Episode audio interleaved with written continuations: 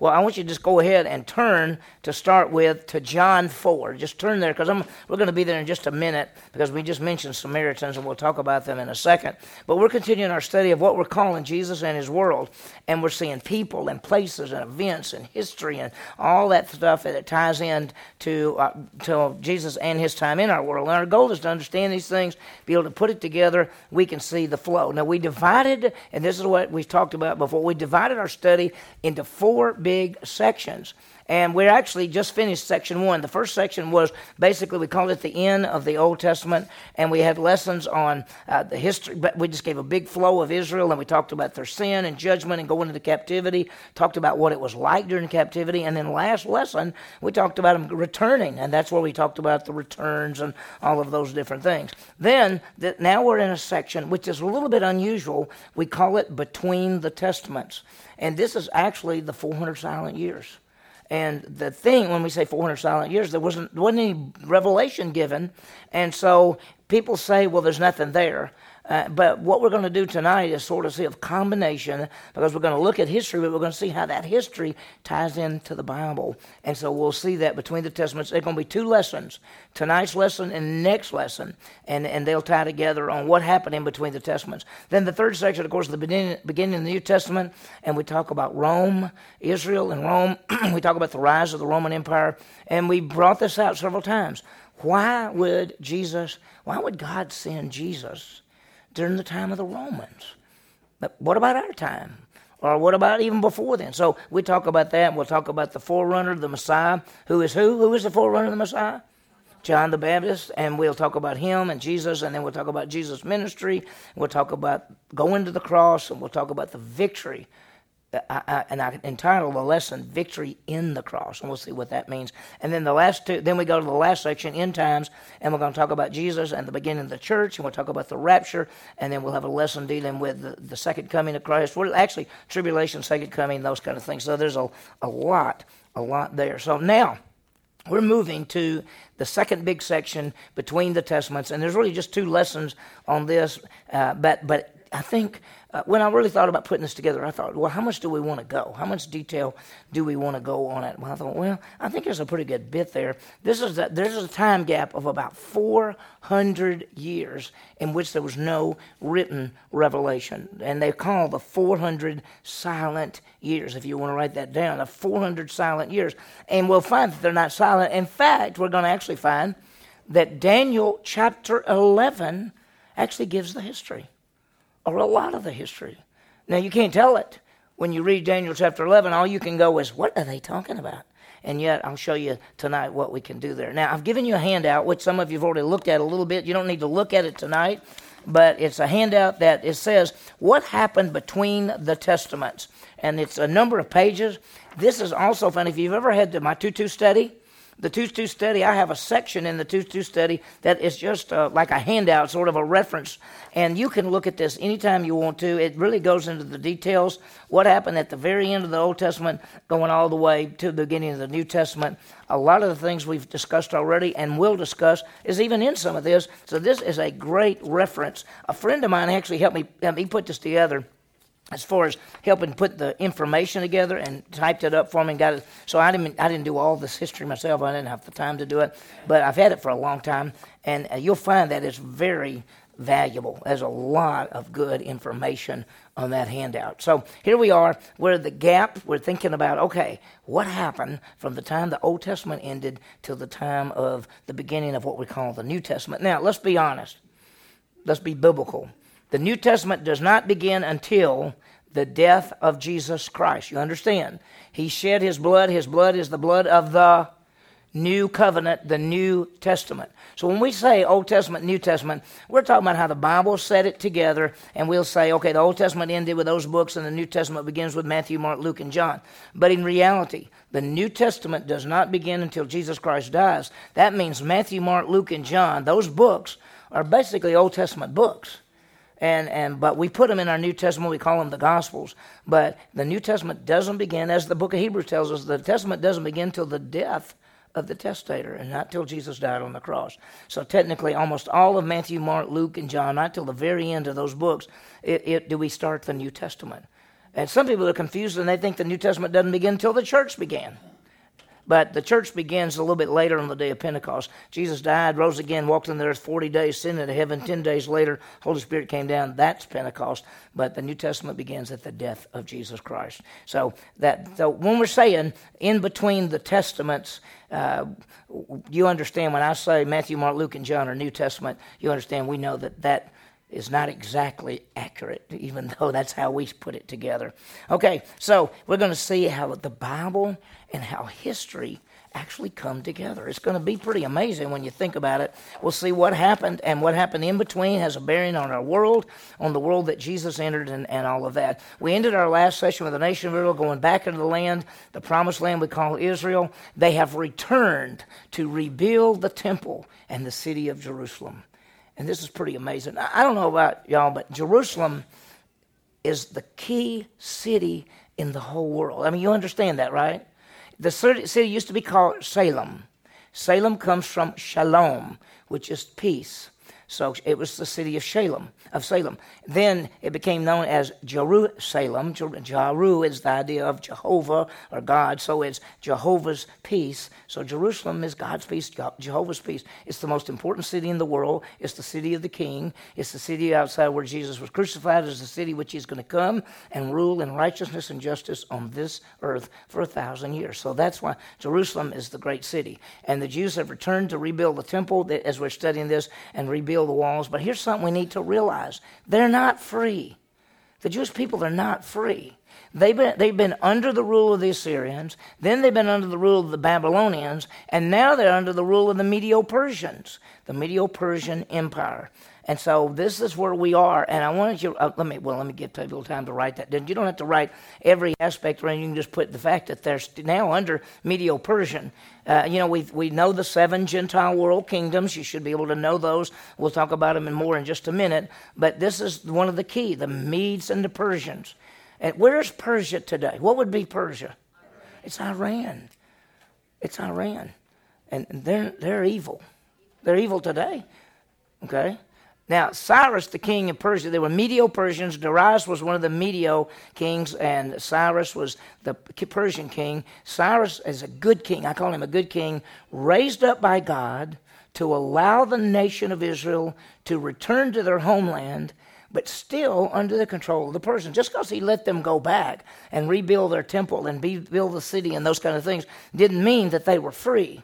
They still were under the dominion of the Medo Persian Empire. And so we're going to see tonight what happens when in this, this new world. Now, as we begin, and, and we're, we're uh, uh, looking through this thing, remember there were six key things uh, that we talked about. Okay, so let's talk about them real briefly, just to make sure we got them. The first one is the Jews no longer worshipped idols. Let me tell you, you talk about a change. I, have been reading. I, I, do Bible reading all the time, and right now I'm in uh, the whole section of of Isaiah, Jeremiah, Ezekiel, Daniel, Hosea, Joel, Amos, those prophets, all the way through. What are they saying to the Jewish people? Straighten up. Straighten up. And what are the Jewish people doing? They're worshiping idols. And let me tell you, it's amazing that they worship idols. And, and God really gets graphic, and I, I know this is on a camera and everything, but God calls the, the false worship, He calls it adultery. And he calls it a sexual sin. And he says, You've gone after other lovers. You've become a prostitute. He calls Israel a prostitute because they've gone after other lovers, which are false gods and all that kind of thing. And he gets really graphic. And if you read let me tell you, if you read Isaiah, Jeremiah, Ezekiel, Daniel, Hosea, Joel, Amos, uh, you start reading those books, you're going to go, God, that's pretty strong. It is real strong. But let me tell you, something happened. When they were taken off into captivity and they came back, they have never, as a people group, worshiped idols again. Never. You, do you hear them worshiping idols today? No, you do not. Do you hear, do, would they worship in idols at the time of Jesus Christ? No, they were not. What they did now, they had they had a they had a messed up gospel. They thought that the law would save them. They thought if you keep the Mosaic law, and that's the way to enter the kingdom, is to keep the Mosaic law and the rules, and that's why they had Pharisees and Sadducees. We'll talk more about them as we get into them, but they're ones that came up with all the rules, and you could say that, all the commandments of the Scripture, the 500 and something commandments of the of the Bible of the Old Testament, and they added all kind of rules to it, and that's why you know they'd say things like uh, you can't look at women a woman couldn't look in the mirror on the Sabbath day. because she might want to fix something. And if she fixed something on her face, that was working. And you, if you, you, you couldn't walk very far on a Sabbath day, if you got mud on you on a Sabbath day, you could only you could wait till it dried and then you could hit it three times. That's all you could do. If you went more than three times, you broke the law. And they had all kind of rules, and they thought this is the way you get to God. And it's really sad because when you today talk to many people, what do you think you have to do to have eternal life? And they'll say, try to live a good life. Same thing. It's just different. Yeah, same thing. So the first thing is they no longer worshiped idols. No longer. Second is they, they had a change in the way of worship. They had no temple for 70 years. And for all those years, from the time of from Abraham and Isaac and Jacob, and then the Mosaic law and the temple and the sacrifices, that's how they worshiped. And suddenly they had nothing. And so they begin to meet together in smaller groups called the synagogue. Synagogue is the Greek word. We get synagogue from it, and it means the, the, the gathered, the coming together. And we know that, that their worship uh, during that was very, you know, they would come together and they would do the creed, the Shema. Hear, O Israel, the Lord your God is one God, and you shall love the Lord your God with all your heart and all your soul and all your mind. They would say, they would, every man would say that every morning. But they would say that when they came together, and then they would sing, and they would have scripture reading, and they would have somebody teach. And so, if you look at that, as we said, the, the pattern of the New Testament church meeting together was, was formed off the synagogue. I mean, that's what we do. We come together and we read scripture and we have songs and somebody teaches and we, I mean, that's just what we do. So that they had a whole change in worship and uh, pretty, pretty amazing. The third thing, the new language, Aramaic. And you know, I've, I haven't studied a whole lot about this because I know that to, you think about at Jesus' time, what what could he have spoken? What would he have spoken? What what do you think? We we know he probably spoke Hebrew, but he also spoke Aramaic. And you think that he might have known some Greek? Yeah, because Greek. And what about Latin? Do you know that when the, if you read have you read the Bible where when Jesus on the cross that that says this is Jesus of Nazareth, King of the Jews, and it's written in what languages? Latin, Hebrew, and, and Greek, yeah. So he may have known three, four, five languages, which a lot of people knew more than one or two languages, you know. So, but the new language is Aramaic. Aramaic looks a lot like Hebrew. It pronounced a lot like Hebrew, just a little bit different. I wanted to read this to you. This is in Mark chapter 5, verse 41. It says, This is when Jesus goes in, the little girl is 12 years old, and she died and uh, he was on the way there and the father came my daughter's sick. And on the way there he got stopped and then they come to him and said don't bother to teach her anymore. She's she died. And jesus said just believe. And they get there and everybody's crying. He says get out. She's asleep and they all laugh at him and he runs everybody out except peter james and john and the mom and the daddy and they go into the room. And what does he say? It says and taking the child by the hand he said to her talitha kum that's aramaic and it means get up get up. And then he said, which translated, little girl, get up. And so he, he spoke Aramaic there. And there were sometimes, and, and if you, um, uh, there are some translations. If you remember when Paul was, was on the way to the road to Damascus and the lightning, you know, the flash came and he said, Saul, Saul, why are you persecuting me? In some places it says that it was Aramaic instead of Hebrew. That some say that. I don't know. Anyway, new language then they're now called Jews. We've talked about this before. What are the what are some of the names that these this people group has been called? Okay, they were called Hebrews. And why Hebrews? What does it mean? Crossing over. They left the Ur of the Chaldees, crossed over the Tigris Euphrates River, came into what we call the land of Israel, and so they called the Hebrews because they crossed over. What was the other name? Israelites, and that was because Jacob's other name, God, Jacob's name means what? It means deceiver or trickster or grabbed by the heel. That has a weird name to it. And God changed his name from Jacob to Israel, which means Prince of God.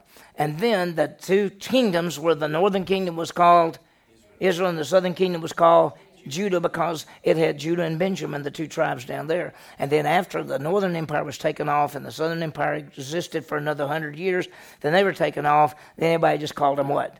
Jews after Judah. So now, if you saw them, they would just say Jews. They didn't necessarily call them Israelites. Although we know that when you look in the Bible, sometimes Paul would say something about Israelites and Jews, and, and people historically call them Jewish or Jews, you know. And, and so that's kind of the thing after that. The fifth one is the rise of the scribes. Ezra was a scribe. The scribes were the scholars. Sometimes there's a, a word, sometimes like translated lawyer, and we think that lawyer and scribe pretty much were the same thing. The scribes were people who knew the Bible, and they copied the Bible. And I've shown y'all this before, but when they copied the Bible, you know, it, they, Hebrew went this way, Greek goes this way, but they didn't have spaces between the words. If it said God loves you, it all was one thing like that. And so they could just read it, or Hebrew the same way. It was just a line. And the scribes were the people that were known for copying all the, the, the manuscripts. And what is so amazing is they copied it perfectly. When people want to say something like, Well, I don't know if our Bible is very accurate because there's all these copies, the copies are accurate when we found the Dead Sea Scrolls, most of you know the story. Dead Sea Scrolls were found in 19 about 47, and they took the manuscripts. They, they were all Hebrew manuscripts, and they took the date of the manuscripts that we had and made them a thousand years earlier. So we now then all of our documents were a thousand years older, and what they found is these thousand year older documents. They were they're all exactly the same. So God allowed people to copy the Bible, scribes and stuff, and they copied it exactly right. So you don't ever have to say, well, I hope this is right. It is right. You know, the more you study the Bible, the more you should say, wow, I can't believe how perfect this thing is, because it, it really is. The sixth one was the conflict with the Samaritans. And if you remember the Samaritan, half Jew, half Gentile, I wanted to show you a story tonight, real quickly, uh, just a fun one. And that's why I wanted you to be in John chapter 4. And, and one of the reasons I wanted to show, show this to you is when we talk about the Greeks that we're going to see the, tonight, the Greeks and the Macedonians, and the beginning of the Roman Empire, and when you think about the Greeks, they what language did they speak? We'd say what? Greek. And what language is the New Testament in? Greek. I mean, it was Old Testament was in Hebrew and the New Testament in Greek, and there's a reason because Greek is so exact. I want to show you something. So look at John chapter four, and Jesus and his disciples are on the way. They're going to Galilee, but they go they go through Samaria, and they stop. Uh, they stop at a place near Jacob's well, which is near Sychar, and look at verse 7 of John chapter 4. There came a woman of Samaria to draw water. And by the way, this is about the sixth hour. It means it was 12 o'clock. It's midday. And so Jesus goes and sits down by the well, sends the disciples into the little town to get some food. It's middle of the day, and out of nowhere, here comes this Samaritan woman to draw water. Now, is there anything wrong with this? Well, they didn't draw water. That's right. Most women would draw water early in the morning or late in the evening when it was cooler. She comes out in the middle of the day. Why? Why? She's an outcast. She's an outcast, uh, even though she's a Samaritan, but she's an outcast among the Samaritans. We'll find out why in just a minute, because the truth is she's been married so many times, married and divorced, married, divorced, married. So, you know, she is not respected at all. So watch what happens. So she comes out. There came a woman of Samaria to draw water, and Jesus said to her, "Give me a drink." Now, we read that, we don't think anything, but if any at that day and time, if you read that, you'd say, He said something to her. Men didn't talk to women, and Jews didn't talk to Samaritans. So he says, Give me a drink. He basically says, Give me something to drink. And his disciples had gone to buy food. And so verse 9 says, The Samaritan woman said to him, How is it you, being a Jew, ask me for a drink since I'm a Samaritan? And notice, Samaritan what? woman. And she's emphasizing that not only you're asking me a question, but I'm a woman and I'm a Samaritan. And then the John writes and puts in parentheses, for Jews have no dealings with Samaritans. So we've been we're talking right here about this conflict with Samaritans, but you know, it didn't seem to me that Jesus had much of a conflict here. Wonder why? Why? Huh? Exactly. Now, well, I love this part because he told her that it, that if she knew who he really was, that's what he says. If you knew who's really uh, talking to you, you'd ask for living water, and I'd give you living water. She went, living water? She said, you don't even have a bucket. How are you going to have a living water? This is the well. You don't even have a bucket. How are you going to give me any living water? He says, I give you water that if you drink this water, you'll thirst again. But if you drink the water I give you, it will be a well of water and life, eternal life. And she goes, Oh my goodness. And he says, Go call your husband and come back. And she says, Well, I don't really have a husband. He said, Well, you're exactly right. You've had five husbands, and the one you're living with is not your husband. And she said, I think you're a prophet. Yeah. He said, Yeah, I think I am. And anyway, she begins to talk, and then she says something like, He says, um, She said, I, I know that when the Messiah comes, and let me tell you, the Samaritans understood there was a Messiah coming. Even though we're half Jew, half Gentile, they knew there was a Messiah coming. And she says this I know the Messiah's coming who's called the Christ, and when he comes, he will tell us everything, just like you just told me. That's what she's saying. And Jesus said, I who speak to you am he. I'm the Messiah. And what does she do? She leaves her bucket and runs down into town. Now, here's what I want to show you that's so neat. If she had come into town and said to the men, Come out, I found the Messiah. He, he's a man that's told me everything I've ever done. The Messiah is outside. What would they have said to her? Yeah, you don't know anything. First of all, you're a woman. Second is, you're a bad woman, and we're not listening to you. Now, I want you to look at your Bible and look what she says. Verse 28. So the woman left her water pot went into the city and said to the men, Come see a man who told me all things that I've done. This is not the Christ, is it? In the Greek, that's why this language is so special, she asked the question expecting a no answer. I found a man that told me everything, but he's not the Christ. What are they going to do? You don't know anything. We're going out there and see for ourselves. So I just wanted you to see how beautiful the language is, the Bible is, that it, it's perfect. And so, of course, he goes, they come out there, and she believes, and those people coming out there believe, and they ask him to stay. And he stays two or three days, and a whole bunch of them believe. And they say, We don't believe now just because of this woman told us about him, but we believe that Jesus is the Christ, the Savior of the world. That's what they say. Is that a great passage or what? Wow, it's beautiful. Okay, anyway, I just wanted you to see that. That's kind of extra. Okay, now, so he goes to the Samaritan woman and says they have no dealings. Now, let's talk about the seven Gentile world empires real quickly because I want to make sure you know where we are because we're going to see the flow, okay? So let's think about it. There's Egypt, Assyria. By the way, you should know this. And without even thinking about it, you should be able to go, okay, Egypt, Assyria, Babylon, Medo Persian, Greco Macedonian, Roman, Revised Roman. Did we not have that, most of us, growing up when we went to school? Some of you don't. D- did you have it? No. See, they don't teach, they don't teach Western civilization, do they? Do they? Did you have Western civ? You might have, but you were asleep. I know, I know, I know. I mean, most people our age, we had every bit of this, and we didn't want it. And we now I wish I really had it.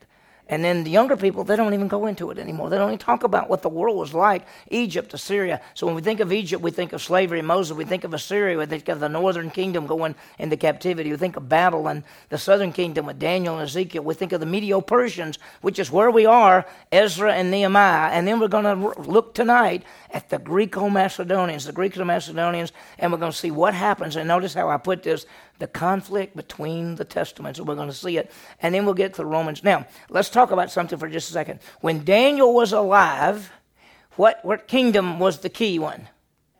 Okay, Babylon. And so when he saw his vision, he saw four kingdoms to come. These have already passed. He saw one, two, three, and he thought these two were the same. He saw a head of gold and arms of silver and a belly and stuff of bronze, and legs of iron, and then feet of iron and clay. And he saw it as four kingdoms. They're really five because what's in between this kingdom and this kingdom? The church, us. He didn't know that. It was a mystery. And so Daniel saw that. Now, let me remind you in Revelation 17:10, John is alive. When did John live? What empire? Roman. And in Revelation 17:10 it says, "Seven mountains are the seven kingdoms. Five have come. One, two, three, four, five. It goes on to say, one is, that's the time of John, and one is to come. So the Bible fits together everywhere, every time you look at it. Just learn, learn that and see how that fits, and then you, you're going to know history. And so you know Western civilization, you know the history, of the flow of the world, and that is the flow of the world. And there, this is going to happen one day. Because we're right in between this. We're the church age. And the handouts that I gave you last week that showed the, the statue, and then down at the bottom, in between the legs and the feet, is the church. That's us. That's what's happening even right now. So let's talk about here we are. We're now at this stage we're right here and we're going to go to right here but so let's let's move a little along and let's talk about the greeks and we're going to talk about a guy named philip of macedonia and alexander the great philip of macedonia is the father of alexander the great and we'll talk about how it came together and we'll see all that but before we get to that, I want you to just think for a second about there was Cyrus, the king of Persia, and then after that he had a son named Cambyses, and then we had a guy that we all know. We call him Xerxes, but his Bible name is Ahasuerus. And you remember last week I did the story of what?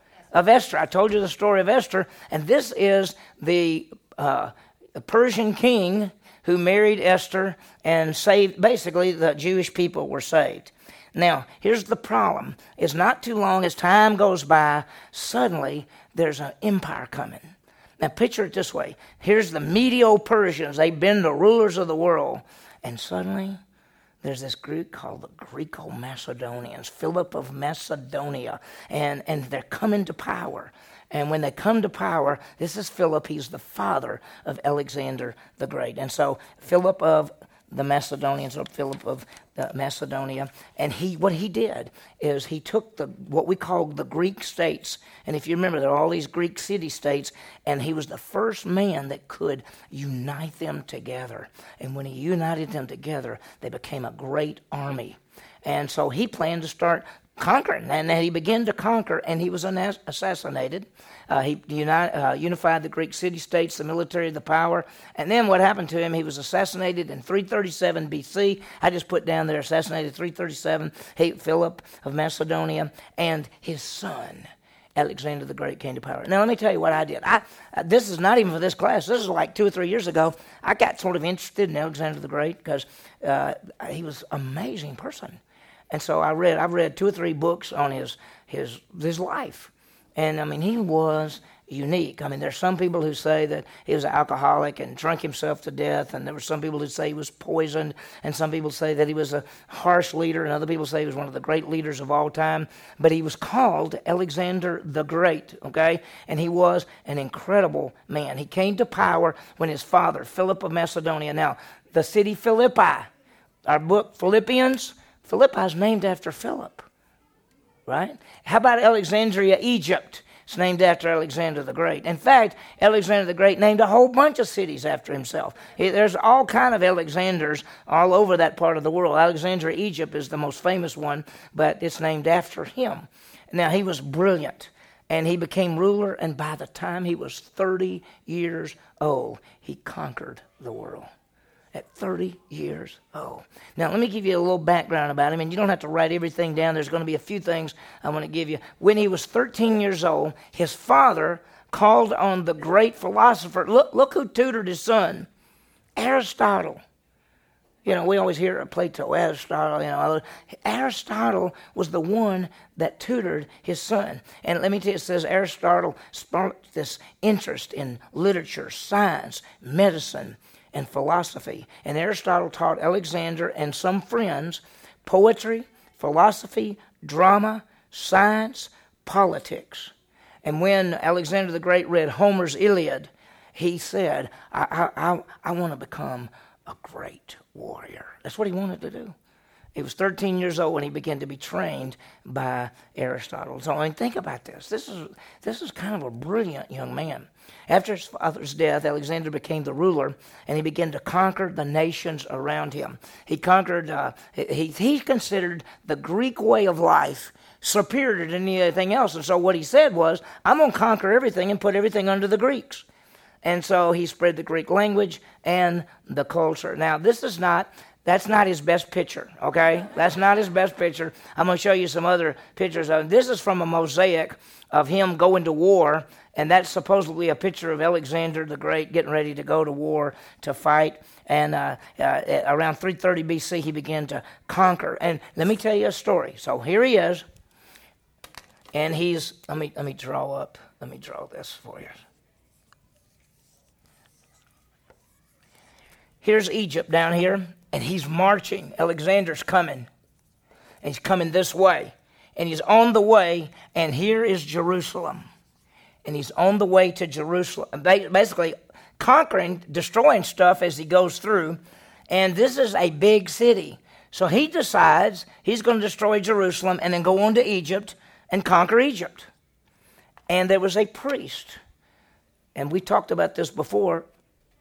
There was a priest in Jerusalem that knew he was coming. And he was, he was on the way going toward Egypt. And as a priest, I've got his name there for you. It's J A D D U A. If you see, it's called a Jewish priest. He came out as Alexander was coming toward Jerusalem and he walked out in front and he said, You are Alexander. He said, Yes. Do not destroy our city. You are in our Bible. God told about you. And of course, Alexander was a pretty proud. I mean, he thought he was he thought he was great, right? I mean, he called himself Alexander the Great, and so he thought, really, I'm in the Bible. I'm in your Bible. And he showed him from the Bible. And so, if you want to, turn to Daniel chapter 8. Daniel chapter 8. Just flip back. Isaiah, Jeremiah, Lamentations, Ezekiel, Daniel, Daniel chapter 8. Daniel chapter 8. And you, if you've never seen this, I, I, taught the book of Daniel. It's pretty incredible. And I'm going to show you some things that, well, if you have never seen this before, it, you're going to be so surprised. Daniel chapter 8. And so here's the priest shows Alexander that he's mentioned in the Bible. And he says, You are the one who will defeat the Persians, the Egyptians, all of them. He said, You're going to defeat the Medo Persian Empire. This is Greeks going to do this. Now, when Daniel wrote this, you have to understand something. When Daniel wrote this, there weren't any Greeks. There were barely any Medes and Persians because Daniel began to write in the Babylonians. And the Babylonians were conquered by the Medes and Persians. The Medes and Persians conquered by the Greco, the Greeks and Macedonians. But when Daniel wrote Daniel 8, if you said Greeks, you know what they'd say? Who are you talking about? Right? That'd be like us saying some name of some nation, and we'd say, we never heard of that nation. And then 100 years, 200 years later, there becomes that nation. So I want you to see what he says. Look at chapter 8, verse 3. Daniel is getting this vision, and it says, I lifted my eyes and I saw a ram which had two horns, and it was standing in front of a canal. And the two horns were long, one horn was longer than the other. And I saw the ram going eastward, uh, westward, and northward, and southward, and other beasts could not stand before it, and there was not anyone to rescue him. Which, if this one is going westward, northward, and southward, where is he coming from? Where? The east. And that's that that's the Medo-Persian Empire. That's who it is. And I'm going to show you how we know in just a minute. But that's what it looked like. A ram with two horns. Okay? And then look at the verse 5. While I was watching this ram, a male goat was coming from the where? From the where, The, where did the Greeks come from? Compared to the Persians, from the west. And I saw this male goat coming from the west over the surface of the whole earth without touching it that means he's going so fast, he's flying. And the goat had a conspicuous horn between his eyes. You want to see what that goat looks like? That goat, by the way, is the Greeks, and that horn is Alexander, and that's what it looked like. And it says that he came up to the ram that had two horns, which had been standing in front of the canal, and rushed at him in mighty wrath. And I saw him come beside the ram, and he raised at him, and he struck the ram, shattered his two horns, and the ram had no strength to withstand him. So he hurled him to the ground, trampled on him. There was none to rescue him from the power. There he is, going after the ram. Who is that? That's Alexander defeating the Medo Persians. And that priest came out and said, you are the big horn. And that goat is the Media Persians, and you're going to defeat them. He told him that. And we'd say, Are you kidding me? Are you kidding me? How do we know that? How do we know who this is? How did that priest know who this is? Well, just look a little verses down. How about verse 20? Daniel is told the ram which you saw with the two horns represents the kings of who? Medes and Persia. Now, let me ask you something. When Daniel wrote this, were there the Medes and the Persians? No, they were the Babylonians, not the Medes and the Persians. Look at the next verse. The shaggy goats represents who? The kingdom of Greece, and the large horn that is between his eyes is the first king. The goats, Greece. Listen, before there was ever Greeks, Daniel said there'll be Greeks with a big king. And before there were Medes and Persians, Daniel said they're going to be Medes and Persians and they're going to be defeated by the Greeks. And so that priest came out and said, You're in the book. This is you. You're going to win. So guess what he did? He said, Okay, thank you very much. I will not destroy Jerusalem. I'll just go get Egypt. And he did. And then guess what he got after Egypt? The Medes and the Persians, right? Because that's who he conquered. The Greeks conquered the Medo Persian Empire. And so, amazing. Is this amazing to you? You know, when we read this and study it, we think it's no big deal. In fact, there were people, as we've told this before, there are people who actually believe that Daniel wasn't written by Daniel. That Daniel was written by some person who lived two or three hundred years into the future, I mean, from this, and wrote the history as if it was prophecy because it's too exact. I mean, they'd never heard of any Greeks and never heard of one major ruler like that. So I'm going to have to go a little faster. I'm just looking at time. This Alexander, he looks better there, doesn't he? Except he doesn't have any good eyes. But anything, uh, that's him. And the Greek Empire. Let me show you what the Greek Empire was under Alexander. Look at what what happened. Did I do something? Oh, there it goes. Okay, this is the Greek Empire. Look at it. This is where they came from, and they conquered all this all this, came down right there, got Egypt, came over here, conquered all of this. By the time he was 30 years old, the ruler of the world. That's who he is. That's who he was, ruler of the world. And since the Greek language became the Bible, I mean, became the language of the world, uh, they had to put the Bible into Greek. It's called the Septuagint.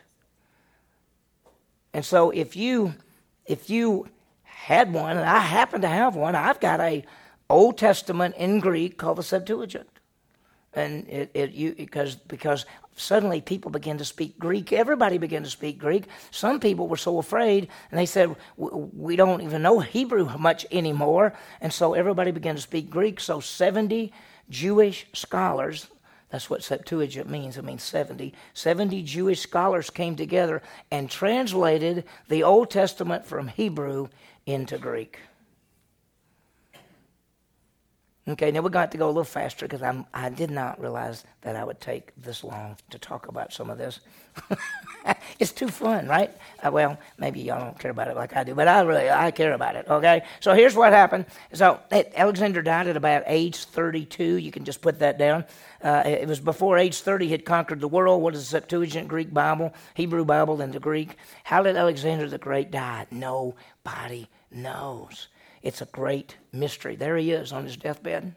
I don't know who took this picture. Um, maybe one of the slaves. But anyway, they took this picture of Alexander the Great. Let me tell you, it's mystery because I've read a bunch of stuff.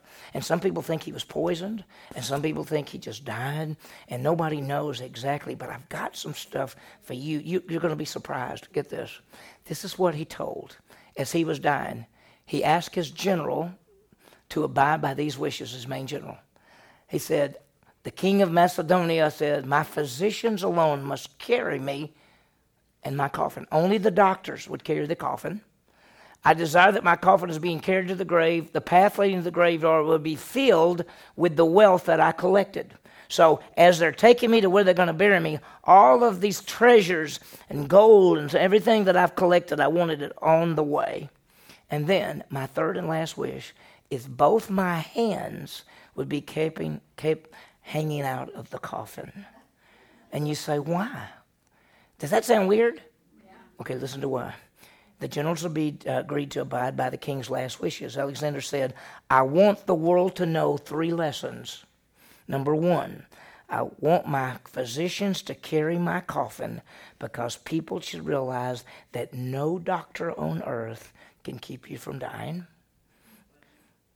Number two, I spent my life earning riches, but I cannot take any of it with me. And number three, I want people to know that I came empty handed into the world and I go empty handed out of the world. Wow. Is that wild? Okay, so what happened when he died? And we'll go fast. What happened when he died? Uh, this, at chapter uh, 8, verse 8 is go, look at uh, Daniel 8 8. It says, Then the male goat magnified himself exceedingly. That's Alexander, right? Okay, you all there? Daniel 8 8. The male goat magnified himself ex- uh, exceedingly. As soon as he was mighty, the large horn was broken. What does that mean? He died. And notice, and in his place there came up four conspicuous horns toward the four winds of heaven. When he died, now watch this. This is this is pictures of him. Listen, that's that. Remember, that's that mosaic. I told you that wasn't a great picture of him, but that that's a good picture of him, and that's a, a good statue of him. When he died, the four horns, horns represented Alexander's four generals, and when he died, his empire was divided by his four generals. Four generals.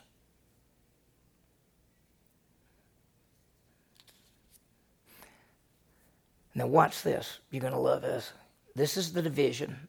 Okay, now it's hard to see. I don't like. It's just a, you know, in here, like on right here, I can see real good. Can't see that great right there, but I want to show you something. Here is a uh, one of the generals was called Ptolemy. He got the e- Egyptian part. One of them was called Seleucus. He got this part. Another one over here was Cassandra. Another one was over here, and so it was divided between the four generals. And here they are. If you want to write that down, and you don't really have to, the the two I want you to remember is Seleucus and Ptolemy. Okay, you can write them all down if you want to, real quickly, just for history's sake. Uh, but that's the four generals. And what is amazing is the prophecy was way over, way 200 years before it ever happened. The prophecy was he's going to die, and it would be four things come out of it. He died, and four generals came out of it with the power. I don't know how y'all feel about that, but that is out of this world that these prophecies are that exact long before they ever happened. Now, let me just, are you all got it written down yet? Pretty much got it? Not got it? The Cassandra got Greece. Lysimachus got Thrace, which is a little part uh, over to the to the east of Greece, and then Seleucus got Central Asia and Syria. He got the northern part, and Ptolemy got Egypt. And so that's how it was divided. So these four generals. Now, what I want you to see is this that if you notice that these, these are way over here, but this nation, Ptolemy, Egypt, goes all the way up here and fights up here. And these come and they fight each other all the time and they come down here. Who's in the middle of this fighting? Israel's right in the middle. And so they would come down and attack, and there'd be big battles right here. They'd come up and attack, and they were called in the Bible King of the North, King of the South. Now, let me read something to you. Now, I don't want you to have to turn there. This is Daniel chapter 11. A mighty king will arise, and he will rule with great authority. But when he dies, his land will be parceled out to four points. What do you think that's talking about? This is Daniel 11. That's Alexander dying. Then it says this Then the king of the south will grow strong and attack the king of the north. Then the king of the north will carry out an arrangement and will attack a king of the south. And then they will have this, and the king of the south will come against the king of the north. Then the latter time, the king of the south will return to his own land. Then the king of the south will go and fight the king of the north. The whole chapter 11 of Daniel says, King of the north fights king of the south. He doesn't tell us who it is, but who is it? These people right here, fighting back and forth. He actually gives in Daniel 11 the history of what happens after the generals do their thing. You know, it's just, it's so exact. I have a handout, I didn't bring it, but I didn't think you'd be that interested in it. But it's actually Daniel 11. It goes verse by verse all the way through Daniel 11. I did not come up with this, but someone took the time to go back to history and they found that where it'll say king of the north here does this they can tell you which king it was and they take you all the way through the history it's unbelievable how special it is if I can find it, I did it when I did the book of Daniel, and I can I can find it. I'll, I'll get. You really want it? Y'all want that? Really? Okay, I'll find it. I'll find it. Okay. Now, so if you notice, the key thing is here: the land of Israel is between the land controlled by Seleucid and Ptolemy. Right? You got it? That's the key thing I want you to know. And so there's this battle going on. And by the way, the Greeks, um, the Greeks uh, settled in the, a lot of them settled in the northern part of Israel, and it's called Decapolis, which means ten cities. 10 cities, 10 Greek cities at the time of Christ. Jesus went there a bunch of times. Look at this right here.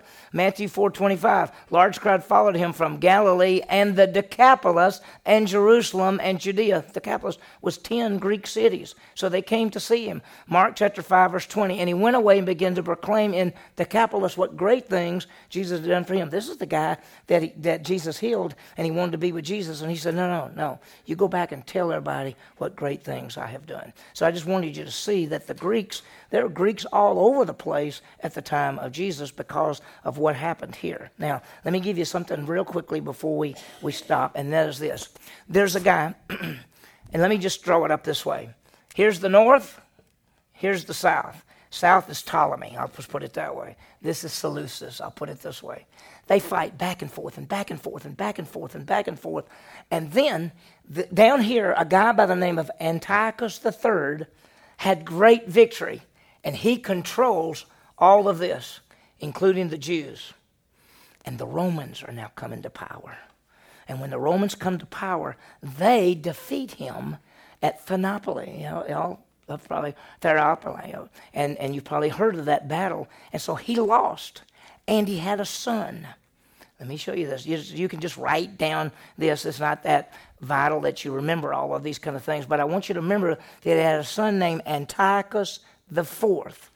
And when he lost the battle, his son was taken captive and was a slave in Rome for 12 years. Now, you might say, why are we even talking about this guy named Antiochus the Fourth? Because we're going to see next week who this man is. He returned after 12 years. He came back after 12 years. He, had, he ruled, he, was, he ruled, he came back and ruled this part of the world. Even though the Romans are coming to power, he ruled this part of the world. And he was a horrible man, but he had to deal with the power of Rome. And in, he is called the little horn in Daniel 8. And this man is a foreshadow of the Antichrist. And you may say, really, what, what in the world? We're going to see more next time. You've heard of Hanukkah. Anybody heard of Hanukkah? You've heard of the Maccabees. Anybody ever heard of the Maccabees? Anybody heard of the Maccabee Games? Since I was a track guy, I loved the Maccabee Games. Were, were the were Jewish Olympics, basically, is what they were. Jewish people from all over the world came and ran in the Maccabee Games. And we're going to hear who this Maccabee people are. We're going to hear who Antiochus the Fourth is, and we're going to hear about uh, the the whole feast of Hanukkah, what that is. Now, as you see in your your handout, as by the way, it's it's uh, mis, it was mistyped. It's supposed to be Antiochus the Fourth, same as back up a little further up, Antiochus the Fourth. We corrected it on the main thing, but we didn't. You know, we already gave y'all all the handouts, y'all. Now, what did this man do? I'm going to give you a foreshadow, and then we'll see what happened next time. Here's what he did He tried to unite his kingdom with all the same laws, customs, and religion. How do you think that went well with the Jews? It would not, did not go well at all. He came in and said, We're all going to follow the same religion, the same laws, and the same customs. And the Jews said, No, we're not. We're not going to do that. Second, he attacked Israel and when he came in, he said, You may no longer observe the Sabbaths. Now, why did the Jews go into captivity a long time ago? Because the Sabbaths. He said, You can't observe the Sabbaths anymore. You can't circumcise your children anymore. You can't eat uh, certain foods anymore. And your law means absolutely nothing. Now, to a Jewish person, the Mosaic law was what? Their food. It was everything. He said, You got to stop it. Then look what he did. He came into the temple of Jerusalem and he put an idol of Zeus in the temple. What do you think that did? Uh, made him really, oh, oh, oh. Now, here's the bad one. Anyone who had a copy of the book of the law, he killed. That would be like if he said, Any of you have a Bible. If you have a Bible, you'll be put to death. Now, let me tell you something, and I'm going to just do it this time, and then we'll stop and get more details next week. But see right here where it says circumcision and the book of the law? If he found a woman who had a son, and her son was circumcised. Now, all, were all Jewish boys circumcised? They killed the son, hung it around the woman's neck. That's what he did. He's that evil. And then last, but he killed the men, the men, the women, and the children. And so we're going to see this man. He's called, and his name was, let me just tell it to you, his name was Antiochus Epiphanes the fourth. He called himself Epiphanes, which is Greek for the Great One. So he called himself Antiochus the Great One fourth.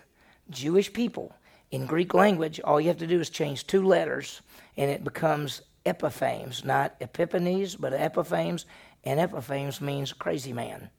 And so the Jews called him Antiochus Epimanes the fourth, which is the crazy man, the madman. So he was horrible. And I want you to see him next week, and I want you to see how he is a foreshadow of the one who is coming. We call him who? The beast, the Antichrist, the beast that rises up out of the sea. He is coming. So, what have we seen tonight? Cyrus allows the Jews to go back. Persia is conquered. Here comes the rise of the Greeks and Philip and Alexander. And Alexander spreads the Greek culture everywhere. And the, Alexander dies, and it goes to four generals. And the four generals, the two main ones. Who are the two main ones we want to remember? Uh, Ptolemy and Seleucid, okay? And, and that's the two, and we're going to see what happens. So let me give you some applications, and then I'll show you the quiz and everything. Okay, first, let's understand God is the one who raises up kings and kingdoms. He does that. He does that. Daniel chapter 4, verse 17 all rule is by God, and God allows people to rule. You know what that means for right now, don't you? Yeah. What do you think that means for our country right now? We can be mad all we want to. God has allowed this. We're getting what we deserve. Let me just tell you that. I don't mean in a bad way. Not necessarily us. We try to do what's right. We try to live right. We try to protect human lives. We try to do everything. But when a nation destroys its babies in the wombs, when a nation destroys the distinction between men and women, which is the setup of the whole Bible, you're going to see that a nation is going down. And we have been allowed to have leaders that are causing this nation to fall. And it's going to fall. Can, we're not in the Bible. Just remember that, by the way. When you get to the end time events, where's the United States listed? There's a 10 king federation, and it's an old revised Roman Empire. Where's the United States? You ever wonder why we're not there? Just think about it. God raises up kings, God sits down kings. Second, you got to trust God's word. It's always true. Let me ask you a question. When Daniel wrote about Alexander the Great, were there any Greeks? Had they ever heard of the Greeks? No. And yet he wrote that down. When, when Isaiah wrote about Cyrus, king of Persia, were there any Persians? No. Was there a man named Cyrus? No. The Bible is true. Trust the Bible. Dig it, study it, look at it, go, man, I'm learning some stuff because that's, that's some really good stuff. The third thing is let's put together history in the Bible. I want you to know the seven Gentile world empires. I want you to see how they flow from one group to another. I want you to know about Alexander the Great who conquered the world and when he died, the generals and how. And you might say, well, why do we need to know about those generals? Because those two generals had a huge impact on the nation of Israel as they fought back and forth. And we're going to see all those kind of things. So there's a lot there.